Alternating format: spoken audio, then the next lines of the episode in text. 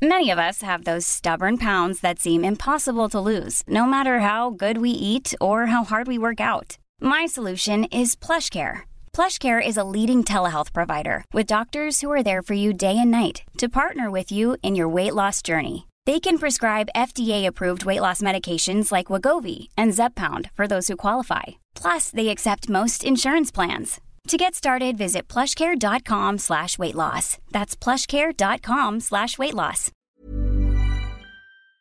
This podcast is for entertainment purposes only and does not replace your own financial, tax, legal, or financial product advice.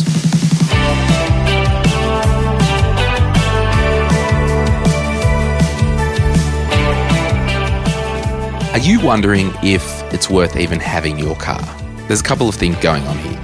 You might own a car and you commute to work and you walk to get your groceries and you live in town and you don't want to pay for insurance or rego or any of that stuff.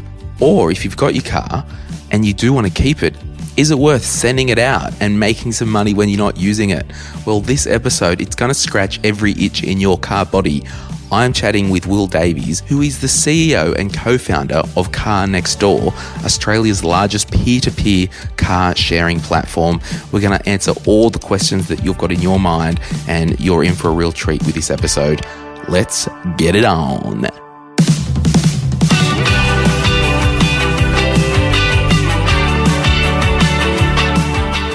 Will, welcome to My Millennial Money. Thanks very much, Glen. Nice to nice to be here. Now, a lot of people might not know of Car Next Door.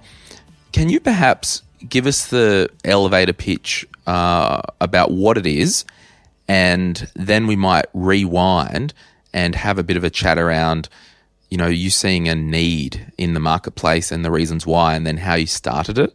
Yeah, no problems. So the uh, the super, if you've only got one level on the elevator, I would say that Car Next Door is like the Airbnb for for cars. That's the super quick thing if you want to try to conceptualize it. But then to break it down a little bit, little bit more, uh, essentially there is millions of Australians who have a car that they hardly ever use. Our platform creates a way for those people to add add their car to our platform. Uh, so it's it's individuals renting out their cars they set their price and availability, and then we and if someone wants to use that car, they they jump onto Car Next Door, they sign up, we verify them once. Once you're verified, you can just book a car, walk straight up to it. Our system lets you in, you drive it, you, you drop it back, and uh, and we charge the person who's borrowed it, and then we we pay the owner. So that's that's how it works in a nutshell. Wow. Okay. So it's almost like this social sharing for cars or crowdsourcing cars.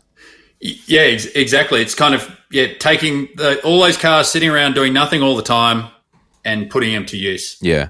Now, how long ago did you start it, and what made you want to do this? Uh, so we started in our first booking was pretty much well, it was actually Christmas Eve 2012. Uh, so effectively, we started in 20, 2013. Um, the reason for wanting to do this was a bit different than usual. I had a mortgage broking business, which I'd been in for seven or eight years. I started that when I was 21. And as I got older, I was becoming increasingly concerned with the amount of environmental destruction that humans are causing to the planet in kind of everything, you know, the amount of waste and plastics and the damage we're doing to rivers and waterways and, you know, so on and so forth. But I think the most pressing issue that humans have at the moment uh, is is carbon emissions. Is just the level of our carbon emissions. I think it's got the ability to cause wide scale havoc to everything in the world. And so I made the decision back in 20 uh, or 20, 2008 that I wanted to focus all my attention on reducing carbon emissions. So, yeah, I was a mortgage broker couldn't work out for the life of me how mortgage broking was going to be re- helping reduce carbon emissions. And so made the decision to sell that business. And then I went hunting for a business uh, that, that primarily was going to reduce carbon emissions. And then secondly, um, it needed to be, I, I needed to think that it was going to be a successful business because if you can't make it a successful business, then you're not going to be able to scale it or, or, or do anything. So, um, so that, that was, that was my, that was my list. And, um, the be- basically the best idea that I could come up with was at the time was peer to peer car sharing. I'd been a um, a car sharing user where a company owns all the cars, um, but then you're kind of walking past 15 or 20 or 30 or 40 individual cars in order to get to this company owned one. I was like, well, why don't we start using those cars instead? At the time, it would have been in the infancy of Airbnb and Uber. Is that correct? Yeah, it was. Uh, I mean, I hadn't heard of Uber. Uber was super early. Um, Airbnb had been going for a year or so, uh, and there was a few fledgling, very fledgling efforts um, in the peer-to-peer car sharing around the world as well. So there was one in America called uh, Turo, and they had maybe just had their first few bookings. I was kind of looking at them pretty closely. They're about to list probably for three billion dollars um, in the US at the moment. So yeah, they've grown over time, but back then every everything was a nothing. Yeah, wow. And how did you go about the transition from oh crap? Because and part of the reason I wanted to talk to you, Will, was like there are people listening who might be in a job that they don't hate. They might be in a job that they or a career that they don't hate, but they do want to do something a little bit more with meaningfulness and all that stuff. Like you're, and we can talk about it soon, but you've got a, a team of uh, remote staff all around Australia, uh, and I believe some in Asia. How did you like? Did you do a, a little prototype? Did you float the concepts with friends and family members to say, hey, does this make sense? Because the problem I think a lot of new tech has, right? And I was talking to a company the other day when, you know, different companies want to partner with us on the podcast. I say, you've got two problems. Number one, people don't know the actual thing that you're doing and they don't get the concept. And number two, they don't know your brand name anyway. So you're doing this educational piece, right? About this is what the concept is and this is how it works. By the way, this is our company name. So how did you navigate through with researching without going all in to test the market? Yeah, it's a good good question. Uh, so I guess to sort of go back a step, what what I what I did was I went through a process, and I would strongly recommend that anyone do this because I think it's universal.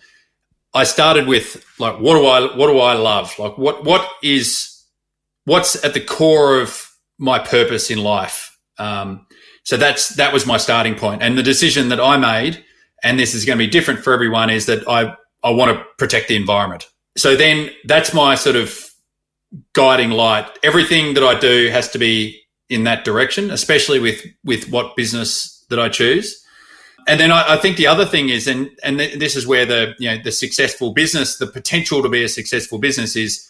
All right, so this is what I love. Now, what's something that I can do that's really useful and that is going to have a significant positive impact on the world uh, in that in that realm of you know reducing carbon emissions? So, whether it's carbon emissions or bringing people together, or I, I, don't know what it is, but I think it's just so important to uh, to to make your decisions, especially those big decisions in life about what you're going to do w- with those big questions in mind. And I think it makes it a lot harder to go wrong. Like if you're if you're truly doing something that you love, and and you're not just chasing some money for it, and if you're if you if you're trying to do something that's going to have a really big positive impact the chances of success, I think, are a lot higher than if you like, oh, I'm going to, here's a good little snazzy idea. I might run with that for a while. So with that in mind, kind of got to that point, you know, this is what I love. I think that this could be really something. So then what I did was I, um, I needed to work out if there is demand for, for this is for my business. I, well, but I'm sure that this is very, quite, um, interchangeable. Uh, basically saying, right, can I do I believe that there is going to be enough demand for a service like this? And do I believe that there is going to be I'm going to be actually able to get people to list their cars and create the supply?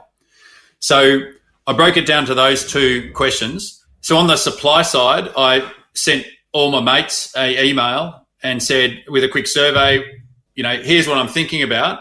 Would you share your car out and earn some money off it? And 30% of them said that they they would. And I thought, well, gee, that's pretty good. If I can get 30% of the cars, then you know, I probably only need a quarter of a percent of the cars for this to be good. So I mean, you've got to be careful about these surveys. People often they're often very wrong, but you want a big margin. But that's yeah. a pretty good indicator. And then on the um, on the demand side, I I took a look at a big like existing car sharing company at the moment and just sort of looked at how often their cars got booked just by looking at their system. Did that for a few weeks and thought, shit, they're actually really busy. Um, and then I also took a look at this sort of fledgling version of us in America, and they seem to be getting a few bookings. So that was the that was the guts of the research that I did. Let, let's just say at the end of doing all of that, maybe my odds of success were ten percent or fifteen percent. So at the end of the day, I think that you just have to make an irrational decision that you've got all the information that you can possibly get at the moment, and you're just going to have to, you know, have a crank and and and and dive in there. So, you know, then then it's about well, okay, how have I got enough money to be able to survive for X X months in order to be able to do it, and what's my plan after that period. So for me, it was like, all right, well, I'm going to give this a year. I've got enough money for for, for a good solid year of this, and I, I put a chunk of money in myself. And then I, I guess my, my theory was I, I'm going to put a little prototype together, which we ended up doing in Bondi. So well, what we decided was we didn't have to be we didn't have to launch everywhere. All we had to do was just be uh, the a really good service in Bondi um, in Sydney. And so we got 25 cars in Bondi we did all of our marketing in Bondi. You know, we did letterbox dropping. We just got a really good little thing going in Bondi, and and with that, I was then able to uh, was then able to sort of say, right, here's our little prototype. It works. People are booking the cars. It's all happening, and then we were able to raise our first chunk of money and and get going that way. Yeah, wow. How many cars are registered on the platform at the moment in Australia? Uh, so there's five and a half thousand cars uh, on on Car Next Door in Australia now. So and and around about three hundred thousand people have signed up to book them over the years. So just a question back to you know that thought of if I'm living in the city, do I need a car or do I just crowdsource one when I need it? Did you have any data or you know, whether hard or soft data around the environmental impact of car ownership and maybe the problem that you're actually solving because it's it's all well and good you've got all the cars on the platform and maybe the money box side of it mm. has been ticked but could you quantify that you're ticking the environmental box yeah so the thesis for why this is really good environmentally is um, there's a few parts to it uh, firstly there's been studies done that show that a, a shared car means that if, if you put a shared car in a, in a neighborhood, then over time, 10 people will decide they don't need to buy a car. Uh, half of a car's carbon emissions are in its manufacture. So by adding shared cars to the community, you are actually just stopping a whole bunch of cars getting getting made and the and the embodied energy carbon in in that. The second part is that people who car share just drive less. So I mean, this makes a lot of sense. If, if you own a car and you've paid the rego and it's already depreciating, whether you use it or not, and you know, all of those fixed costs you've already got, and you're trying to make the decision about, oh, do I want to go to the shops, do a 3K round trip to go to the shops and get some milk? You're, you're pretty much always going to jump in the car. It's right out there. It costs you barely anything because it's all these fixed costs. Whereas if you're a car share, you're kind of paying per use. And so you make a lot more rational decisions. You you, if it's going to cost you six or seven bucks to go and get the the the milk, you will go, oh well, I actually might walk or ride or, or do something a bit a bit sensible. So people who car share actually drive forty percent less than people who own a car for that reason. Uh, and it's good for your health as well. I, know, I know. It's like we're we're just we're all just you know getting uh, more and more unhealthy and fatter and fatter, and and and you know we we need to be getting out more. So things that help jog jog our collective uh, memories in order to go and do a bit of exercise, I think is a good thing. Uh, and then the third thing is uh, what we do at Car Store is we offset all the emissions of when you when you do take a trip, we offset the emissions. So, you know, that's the three ways that that we do it. It's the measurement of this stuff is very very difficult. So it's more of a you know indicator, but uh, yeah. But I think, and and that's the thing, right? Like one less car that's actually driving down the road, there's one less 20 minutes of exhaust fumes. So, mm. you know, it kind of all compounds, right? Like without being an environmentalist, like less is definitely more for the environment. And then if you go one step further, it's like, well, there's a less car getting made potentially. That's also better. So, have you got any data? And you you might say no to this, but we kind of, you know, particularly in the My Millennial Money group, it's this notion that well, if you live in a capital city ish, or you've got good networks around, and you are actually driving less than five kilometer, five thousand kilometers per year, mm. there's this financial crossover. And please, someone, if you're listening to this and you want to put something in the Facebook group, please do. That it's this real tipping point of well, it might be better just to ride share or car share or something like that if you are doing under those kilometers. Like, does Car Next Door have any data around that that you guys draw on? Yeah, so you, you run the numbers, and I know that we, have done a bit of work with uh, with Uber on this as well. Certainly, once you're in that kind of five thousand kilometer kind of range, even even even more, it is economically much you're much better off economically just to be using a combination of public transport, uh, uh, ride ride hailing like Uber and others, and car next door, and ride share, uh, car sharing, um, rather than rather than owning one. Like the, the mass is very simple on that. Yeah, I mean it's interesting. People say, "Oh, well, you must you must love you know you, you love cars. What's your favorite car?" I, like, I hate cars. Like they are I, I read Rich Dad Poor Dad. I'm sure that's might be something you've recommended to people over. I read that when I was younger, and you know the whole idea that a car is just a depreciating asset makes a lot of sense to me. We've kind of changed that because we we actually turn it into an, an earning asset. But you know when he wrote it, there was no car sharing. Um, yeah. But yeah, the minute you buy them, they start to depreciate. They're really expensive to keep going. Um, you know, we we want to make a way so that if you've got one, you can you can at least earn some money from it while you if you if you do want to use it yourself, or if you um or, or if or making making it so that there is really good options for people, so you don't need one. Yeah, I watched a documentary on YouTube not long ago around, and it was in the states, but more around this town planning thing, and it was particularly in the states where they don't do a lot of high density uh, living, and it just basically means that everyone needs a car. Where I know I've recently purchased a an investment property that's in a, a, a tower, and there's a grocery store at the bottom. There's cafes. So it is this precinct where if you do need some groceries at the last minute, you can just duck downstairs and grab it. Like you don't have to get in the car or even uh, rideshare. And the whole premise for this building, uh, it was in Newcastle, was this community thing. And there's the train station next door, and you didn't really need a car. So I think as society, and you've probably heard like Elon talk about this stuff with the whole thing at Tesla, it will get to the point where there's actually just cars like going around autonomous. And I don't know if you visited Google in uh, it's Stan- like around the Stanford campus and and whatnot in the valley.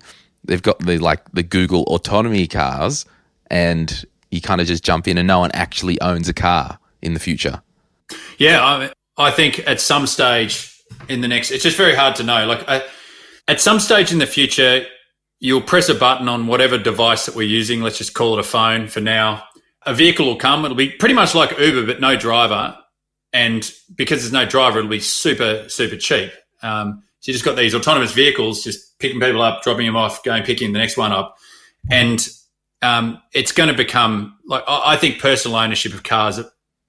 Once that happens, is going to become a thing of the past. Mm. Um, so yeah, and, and and I think you know there's going to be a lot of a lot of the a lot of the players having go at that from Tesla to Uber to uh, to Google and you know probably Amazon and Apple as well. So it's going to be a very interesting period in another um, whenever 10, five, five to five to twenty years when the technology gets there. And just under these, like I love the sound of that building you're talking about. Mm. Um, it, it makes me pretty sick. I, I live near Berry, and they'll they've just put a new subdivision in, you know, on the other side of Berry it's a whole bunch of houses and no, not a single shop, uh, not a single cafe, not a no, and it's just I just it, I hate it when things are designed to need cars, and that's just how a lot of it's done, and it it sort of breaks my heart a bit every time I see this kind of planning because it's um it's horrendous. Yeah, and, and it's just not forward thinking. That's right, and I think town planning. I would hope a lot of you listening who are town planners are really like looking at this communal space, and it's even funny. Like you look at as a, a wild example, like when Frank Lowy peeled off uh, the Westfield shopping centres, I thought he must be, a, and he is a very smart guy because there's actually this trend of not the big shopping centre anymore, but going back to the local community. Like the standalone Harris Farm Market, there's one in Newcastle, and where we are, I think, getting to this tipping point where we don't want to go to the big shopping centre just to get some groceries. We don't want to do that. We're buying online now. So I think times are changing and they're going back to where they once were, right? And we've got electric scooters, we've got electric cars, and now we've got car sharing.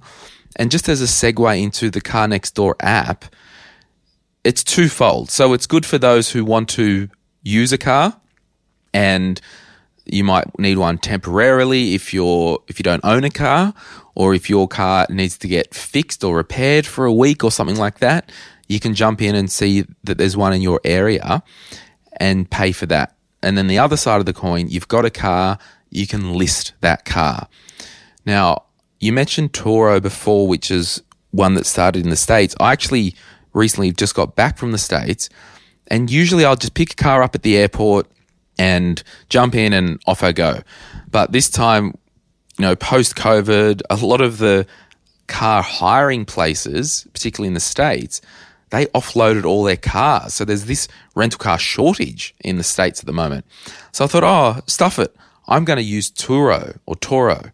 And I got a peer to peer car that I borrowed. It was a brand new um, Honda. And it was great. Good experience.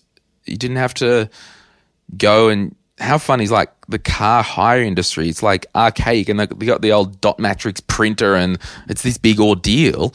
It was this seamless thing, and I just I got an Uber to their the place where the car was, picked the car up, and returned it full of fuel, and it was happy days. Like it's actually easy, right? Yeah, ex- exactly, exactly. And it's interesting. So you know those some of those use cases that you just talked about. Um, so yeah, definitely people are using us. These are things we didn't kind of think of when we set it up, but the people are using us as a backup car when they're when their cars at the mechanics. But the other things we're finding is people are using us as a second car. So instead of having two cars and the second car, you know, so you got a family with a few kids or whatever, the second car might only get used once or twice a, a month. They use Car Next Door for the second car for when you when you got to take a kid in either direction or something like that. The other big one is huge amount of people own a car, but then um, but they need a van or a ute every now and again. And so we've got vans and utes on the platform that that go off basically. They're they're busy all the time. Um, and then you've got what we what we thought it'd be, which was people just using it as their only car. Uh, so you know, people actually get rid of their car; they don't have one, and you know they use it. And then the other use case, which is interesting, I, I've used this a few times myself, is is when you're on holiday. So you might own a car, but then you go on holidays up to. I went to SeaWorld with my family, um, and yeah, then we went to Dreamworld and Movie World and two of the other days, and so we just rented a you know a, a, people mover from just down the road from where we were, and and and use that to get to get there for that. So there's so many different sort of use cases. Yeah. Um, and then on the on the on the owner side, I think it's interesting as well because again, when we started Car Store, we thought that the owner was going to be someone who uses their car once or twice a week and um, you know but then it's just sitting around for the rest of the time. And so and and that's definitely where we where we started. But as we grew we had people who would list a car on our platform just to make like as a, as a money they were like a car lord like a landlord but for cars. They put a car on, they might spend five or six thousand bucks on it, and they get a really good return on it, and then they add another one and another one, and so we've got um, you know, hundreds of people now that we call pro owners who own anywhere between sort of you know two and 150 cars on the platform, and they're kind of yeah they're car lords. Uh, so they're using our platform in order to run a pretty significant fleet of cars and and, and build a build a business. Wow. We're going to take a quick break. I'm going to come back, Will, and ask you a heap of practical questions for those who want to list a car and also borrow a car on the platform. So we'll be right back. If you're after personal financial advice, don't get it from a podcast. If you would like help based on your own personal situation, head over to sortyourmoneyout.com, click Get Help, and we'd be happy to introduce you to one of our trusted advisors. Our panel of advisors, mortgage brokers, and accountants work with clients all over Australia so they can connect with you wherever you are. That's sortyourmoneyout.com and click Get Help. Hiring for your small business? If you're not looking for professionals on LinkedIn, you're looking in the wrong place. That's like looking for your car keys in a fish tank. LinkedIn helps you hire professionals you can't find anywhere else, even those who aren't actively searching for a new job but might be open to the perfect role. In a given month, over 70% of LinkedIn users don't even visit other leading job sites. So start looking in the right place. With LinkedIn, you can hire professionals like a professional. Post your free job on linkedin.com slash people today. Wow. Nice. Yeah. What you're hearing are the sounds of people everywhere putting on Bombas socks, underwear, and t-shirts made from absurdly soft materials that feel like plush clouds. Yeah, that plush. And the best part? For every item you purchase, Bombas donates another to someone facing homelessness. Bombas. Big comfort for everyone. Go to bombas.com slash ACAST and use code ACAST for 20% off your first purchase. That's bombas.com slash ACAST. Code ACAST. Okay, Will. Rapid fire questions. If I want to list my car on the platform, does it have to be within a certain age? Does it have to have any type of conditions? Uh, do I have to do anything with my insurance company? I know, well, I assume that people who buy or borrow the car can pay for some type of insurance if they crash it while they're using it. But just on the listing, uh, what are the parameters to list a car? Does it need to be inspected by someone in your team? Do you have to take photos? What's the approval process? All that stuff. Yep. Uh, so the criteria is the car needs to be younger than 2000. So it's it can be like you know up to about 22 years old. Um, the reason for that is we found that we've got some older cars who are, that are actually in great condition, and we and we so we didn't want to reject them. Um, it needs to be in really good. It needs to be you know very safe, and the, there's two ways that we kind of check for that. In the states where where you need to get a mandatory report from the government, then we can obviously go off that. And then we actually ask owners to do a safety inspection and, and themselves and declare that it's safe. This other way that we do it is um, each borrower who borrows the car is is asked, "Is this car safe?" And so if there's any reports of safety issues, then we take those really seriously and and, and remove them. So essentially, the process for listing your car is, you know, you, you go to the website, we'll ask you questions, how old the car is, etc., etc. Is it safe?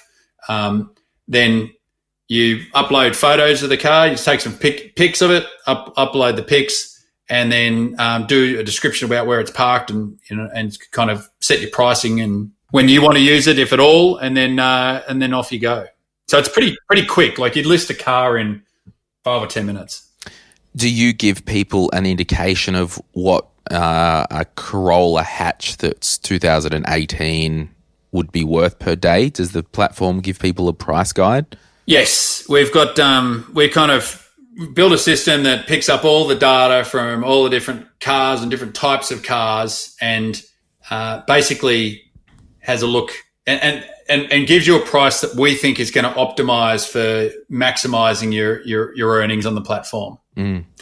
So typically, you know, something like a, a 2017 Toyota Corolla, you might rent that out for 35 to 40 bucks a day or seven to eight bucks an hour. Yeah, okay. Now, does your for those who want to borrow the car, is there a blanket policy for all cars listed on the platform that there's a group breakdown service like the car next door furnish for all the users?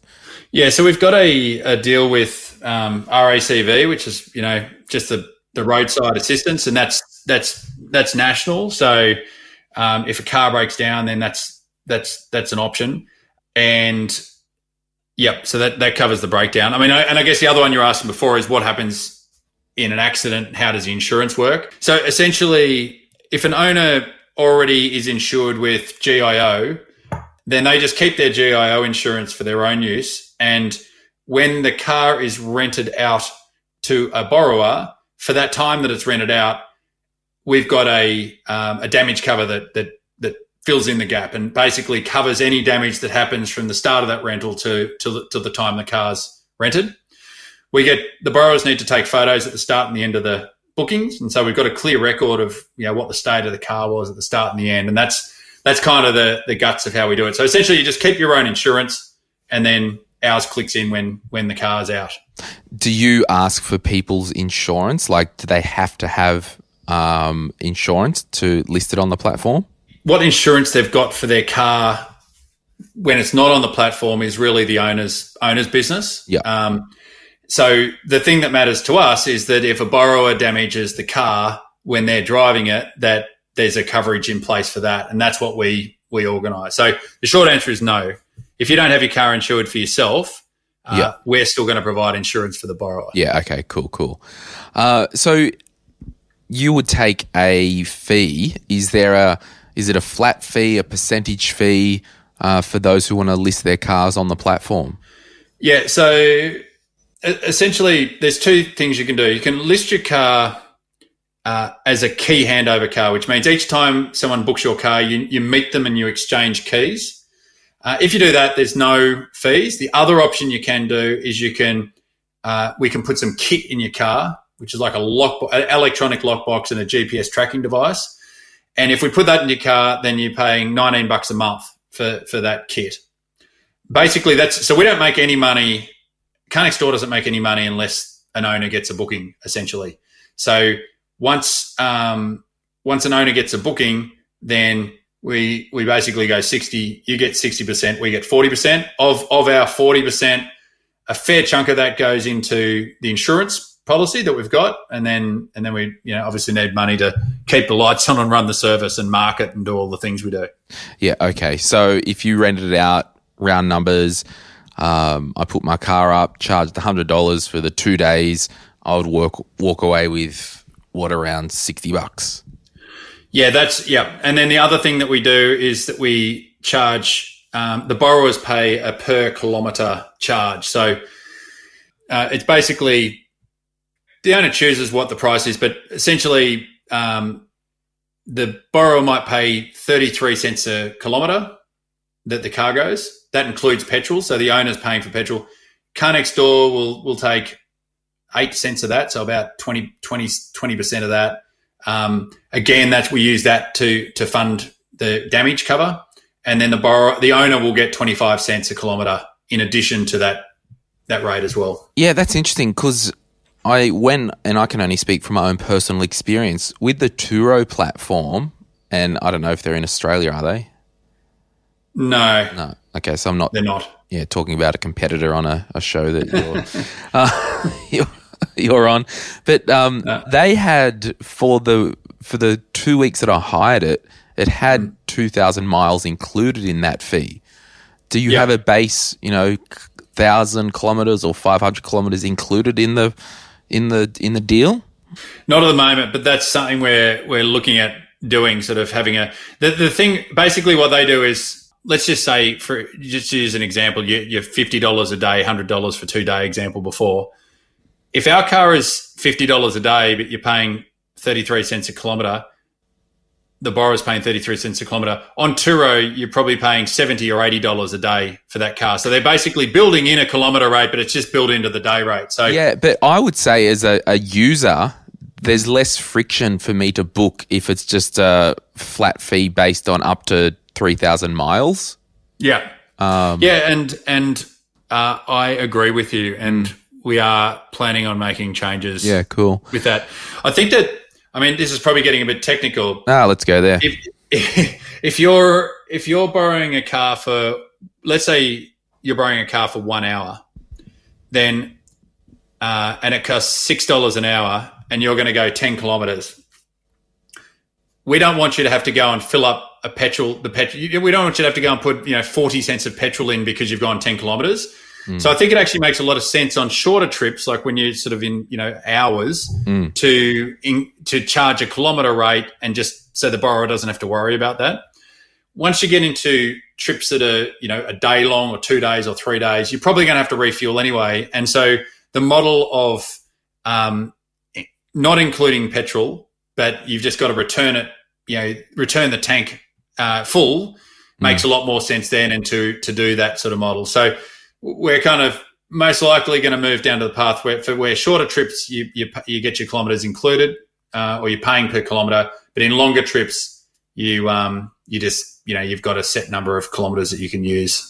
Is there a rating system on Car Next Door for the borrower and the lender? Yeah, so each each uh, at the end of each booking, the borrower rates the car, um, gives it a thumbs up or thumbs down, and the and the and the owner rates the borrower. So um, that's a big part of what our platform does is to get that feedback so that the next user can kind of see from other people what what the, you know what they thought of the car or um, and if a, if an owner actually gives a borrower a thumbs down, the, the borrower cannot borrow that car again. And you know, if if a, if a borrower gets a few thumbs down, we'll most likely boot them off because We'll cancel you in this cancel culture. well, yeah, I mean, the, the, the issue you. that the issue that we've got as a platform, and a thing that we've kind of learnt painfully over the over the years is if if you let um, let's just say let's say Google lets a bit of a turd onto Gmail, um, they're not going to do much damage. But you let you let a bad user onto Car Next Door, and and that's that's ten thousand bucks worth of damage or theft, or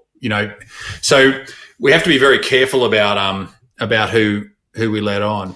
So, question, and this is for my own curiosity: if I borrowed a car from Car Next Door or crowd sh- borrowed car or whatever you call it, crowd shared car, there's an assumption that I'll take it back full or not because, like, who fills it up? At some point, someone's got to fill it up.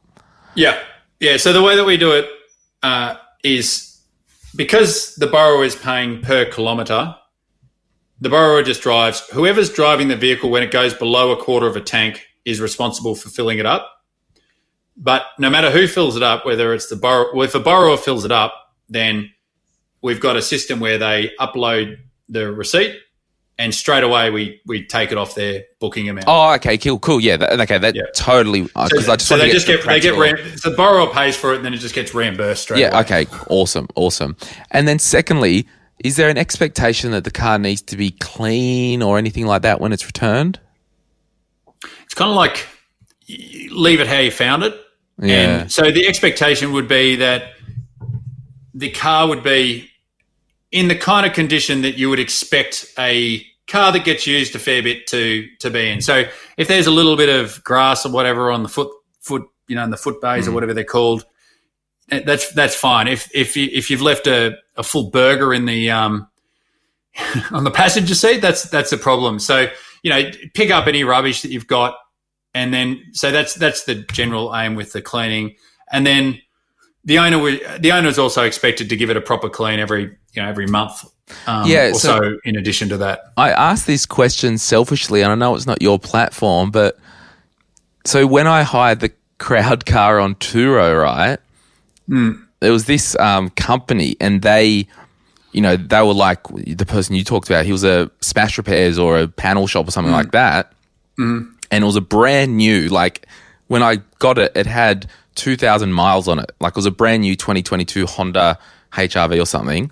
And I walked in, I'm like, like this is a smash repairs. Like, has this been in a write off or is it a wreck already? And the dude's like, oh no, my boss just bought it to put on the platform, right? right? And I'm like, oh sweet, well I got a brand new car. So anyway, cruising around, and it was snowing and raining and all that stuff. And I'm and I dropped it back unwashed Mm-hmm. because I'm like, well, you'd think they would clean the car before it goes out again. Took all the rubbish out of it. There was a little bit of scuff and dirt on the back mm. floor, mud, Yeah. if you will, like just a little bit, like anything a vacuum or whatever could clean. Mm. And I'm thinking, well, if I hire a car from Avis or whatever, I can take it back like that and they clean it, right? So mm-hmm. anyway, I got the email. They're like, "Oh, so and so's left you a rating." I'm like, "Oh, that's sweet. I'll drop in." Jumped in, five star. Hey, great service and all that. It was fantastic.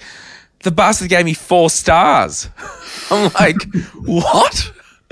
So Yeah, and and this, yeah, and, and and I think I guess what I'm getting at is back to at the start, we've got new technology and new standards that we need to teach people. If it was a pick it up how you left it, I would have went to the equivalent of car lovers and given it a good one over. But I honestly thought, well, I'm paying you friggin' fourteen hundred dollars over the last however long. yeah. I, do you guys Yeah, so, so I think I think that's a really it's a really good um, pickup, and I, I think that the really I think the role of a platform that because that's what Car Next Door is, that's what Turo is, is um, to set the appropriate to clearly set the appropriate expectations at the right time to to the to the users on both sides. Yeah. So you you as the borrower needed to know. It sounded like there was a, a bit of missing information there about what the I, I don't expectations read stuff. were. I just vibe it out. So it might have been in there. they might have told you. You might I'm too scared to go and look at the conditions, but it wasn't clear. Like they could have left a bit of paper on the dash, Yes, and I know that's old yeah, school but then and archaic. yes, that that gets tricky as well because you know how do you? It's pretty hard to go leaving every single um, bit of information as a piece of paper on every dash of the car. We try to we try to we try to solve things di- digitally. Yeah. Um, but you know we've got a things you need to know about this car section when you when you jump into the car, so the owner can kind of list out any funky stuff about the car that you need to know, or when you return the car, we sort of step borrowers through. Right, here's what you need to consider as you step as you're returning the car, so that it's really clear what the standards are, and then you can um, you can work out what you want to do with relation to the standards after that. But yeah, ideally, you shouldn't get caught by surprise like you did. I just thought it was a bit, yeah. But I, again, I just didn't know. Yeah, well, and that's and that's a decision that that particular owner made in order to, um, you know, because you might have got the next owner who's like, ah, I don't care about that. You know, I'm going to clean it anyway. So yeah, exactly. So, and and that's kind of you know, I'll see if I can increase my average rating next time. yeah. Um, but Well, it you're is a lucky, good- it's- lucky he only gave you a four. That's kind of the good. What we've got on ours is um, we've got a thumbs up or a thumbs down. It's like don't don't go and don't give us all the detail. It's like, would you rent to this borrower again? And um, that guy would have had to give you a thumbs up because yeah, yeah, the car was a little bit messy, but he basically he would have rented to you again because you're a good borrower. So um, we kind of wanted to get rid of all the you know the grey. It's like, is this per, would you rent to him again or not? Would you borrow this car again or not? yeah. And uh, so that's that's where we're at with the thumbs up, thumbs down. Yeah. Look, I think it's a it's a good platform and I would encourage anyone and we'll put a link in the show notes to the Car Next Door website.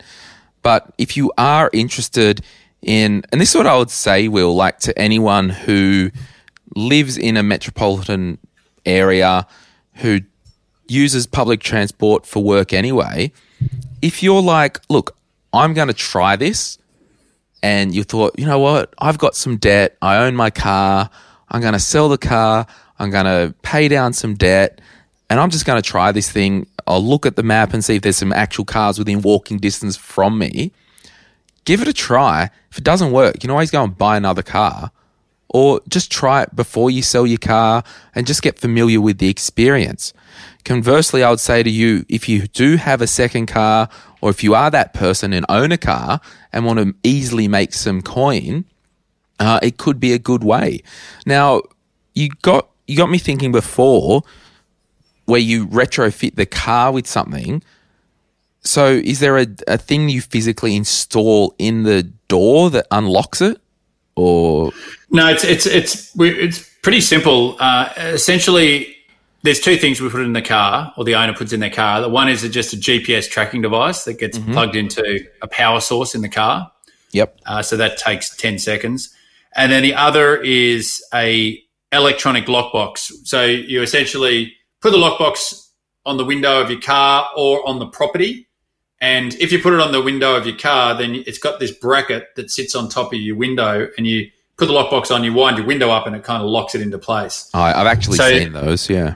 Yeah. So that's that's the two. That's the, and then you know when when a borrower books a car, they get the code for the lockbox for that for that for that day. Uh, they walk up to the lockbox, put the code in, unlock it, get the key out, then off they off they go. So it's pretty pretty kind of simple. The owner can stick it on themselves in a very short period of time, Yeah. or stick yeah. it on their house, you know, as well, or their their front fence or wherever. And it actually, I and I haven't told you, Will, but I had a second car once, and I actually listed it on Car Next Door, and Right. I it was good because you can actually block out that I I don't want to rent it out on weekends, or if you got an hmm. event coming up that you need that car for, you can just block that out. Uh, so.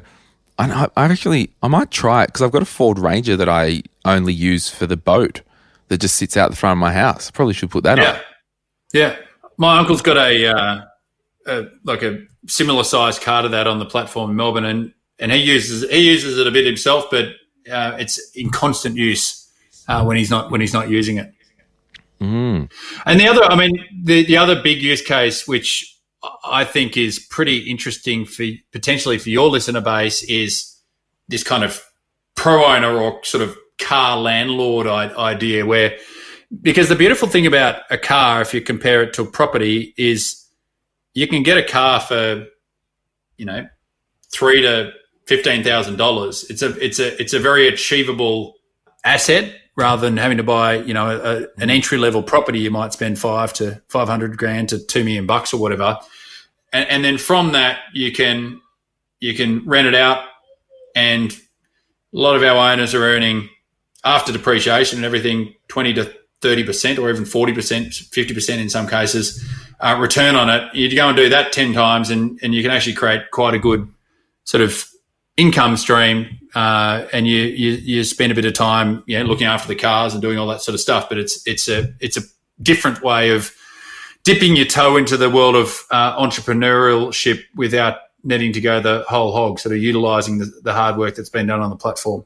And a question just around the practicalities. If I list a car, Car Next Door will ask me for the registration details because need to make sure it's registered.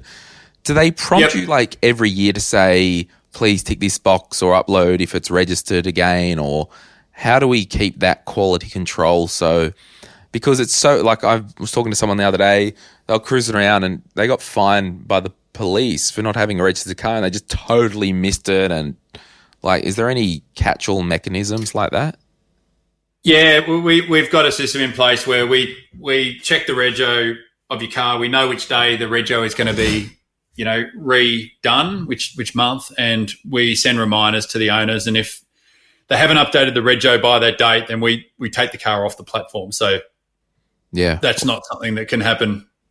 Pretty Yeah. unpleasant experience for a borrower to be borrowing a car and cop a massive fine. Absolutely. Well, look, I've found, you know, we've been talking quite a while now, and I found it quite fascinating. Uh, I think we should disclose, we've mentioned Uber in this episode. Uh, just tell us Uber's involvement now, and I guess the good news story from you personally around what you've built in Uber. Yeah, so it's I mean it's probably less of a disclosure, but uh, yeah, I, I guess it's a pretty big development in in what's um what's ha- what's happened. Essentially, I mean everyone I'm sure everyone knows Uber. If you're looking to go a short distance or for a short time, um, Uber just has this amazing product that everyone is using. You know, millions and millions of people in Australia are, are jumping into an Uber all the time, but they kind of recognise that that if you're going to take a trip, say longer than 20 minutes or longer than 20 Ks or something like that, they really didn't, they just didn't have any, any, or many options for that. And so we've, we've, they're actually acquired uh, Car Next Door a month and a half ago. So pretty, pretty recently. uh, and what they're what they're looking to put together is a, I guess, a platform where you, no matter what trip you're trying to take, whether it's a, a, trip around the corner and you can you can jump on a on a bike, which they've also got available, or a scooter in some cities, um, to their regular ride sharing for those medium sized trips and one way trips, right through to all right, I want to go away for for you know two days, or I want to go for, away for a week. Um, they want to have that all in one place, and so uh, you know they've they've acquired Car Next Door, and we're going to be part of that solution for for the longer for the longer trips. And from Car Next Door's perspective, it's it's really exciting because as I, as I mentioned, I set up Car Next Door, and and most of the people who've joined the team joined Car Next Door um, in order to make a really big impact on the environment and reduce carbon emissions. And if we can get access to that huge Uber user base and really start ramping up the scale of it and getting a lot more people. Basically, basically, Uber's Uber's goal and our goal is very similar in that we're both we're both trying to get rid of cars. Like we we want to get rid of car ownership, essentially, both of us, and um, and I think we're much better doing that together, so that we can cover the full range of uh, of trips. Yeah. Well, I, I, just think it's it's a great Aussie success story for you, and you should be proud for what you and your team have done, and also by taking some chips off the table because you know that's the ultimate thing, right? You've created this thing that will have legacy. Yeah. Look, um, um, yeah. There's there's a lot of uh, a lot of stress that comes from running a a, a high growth, high risk startup uh, for and I've been at it now for 10 years. So I'm definitely excited to be doing this with Uber. Also excited to sort of take a little bit of the all of the pressure off off, off the shoulders mm. um, as well. Yeah. All right. Well, well, we might leave it there. Thank you so much for joining us uh, today on My Millennial Money and really talking about your child, uh, your first child or your third child, whatever way you want to look at that, because it certainly was a baby, right? It was actually yeah, it was my was my first. It just beat my first child. Yeah. So I'm you know I've got four children. Yeah. Wow. well, um, thank you so much for uh, sharing the car next door story, and we. I really encourage anyone to have a look at the platform, and I might even revisit it for my my Ranger now uh, because a lot of the time with cars, right, and motor vehicles, lack of use can be worse than overuse, particularly around the wear and tear, because you don't want stuff just sitting there. Um, like it needs to be moving. So mm. it's it's not a bad preventative maintenance thing to have a car running once a week if you if it's your second car that you don't use or whatever. If it's your only car and you don't use it because you commute via the train or the bus. So thank you so much, Will, and uh, yeah, we'll all check out Car Next Door. Fantastic. Thanks very much, Glen. Great to speak.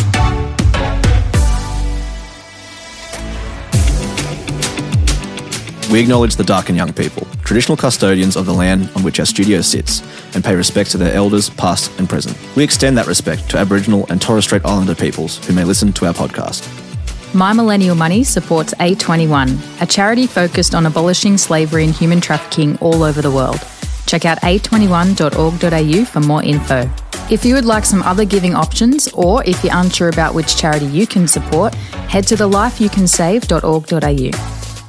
This podcast is for education and entertainment purposes. Any advice is general financial advice only, which does not take into account your objectives, financial situation, or needs. Because of that, you should consider if the advice is appropriate to you and your needs before acting on the information. If you do choose to buy a financial product, read the product disclosure statement and obtain appropriate financial advice tailored to your needs. Cymo Interactive Proprietary Limited, the publisher of the podcast, is an authorized representative of Money Sherpa Proprietary Limited, which holds financial services license 451289.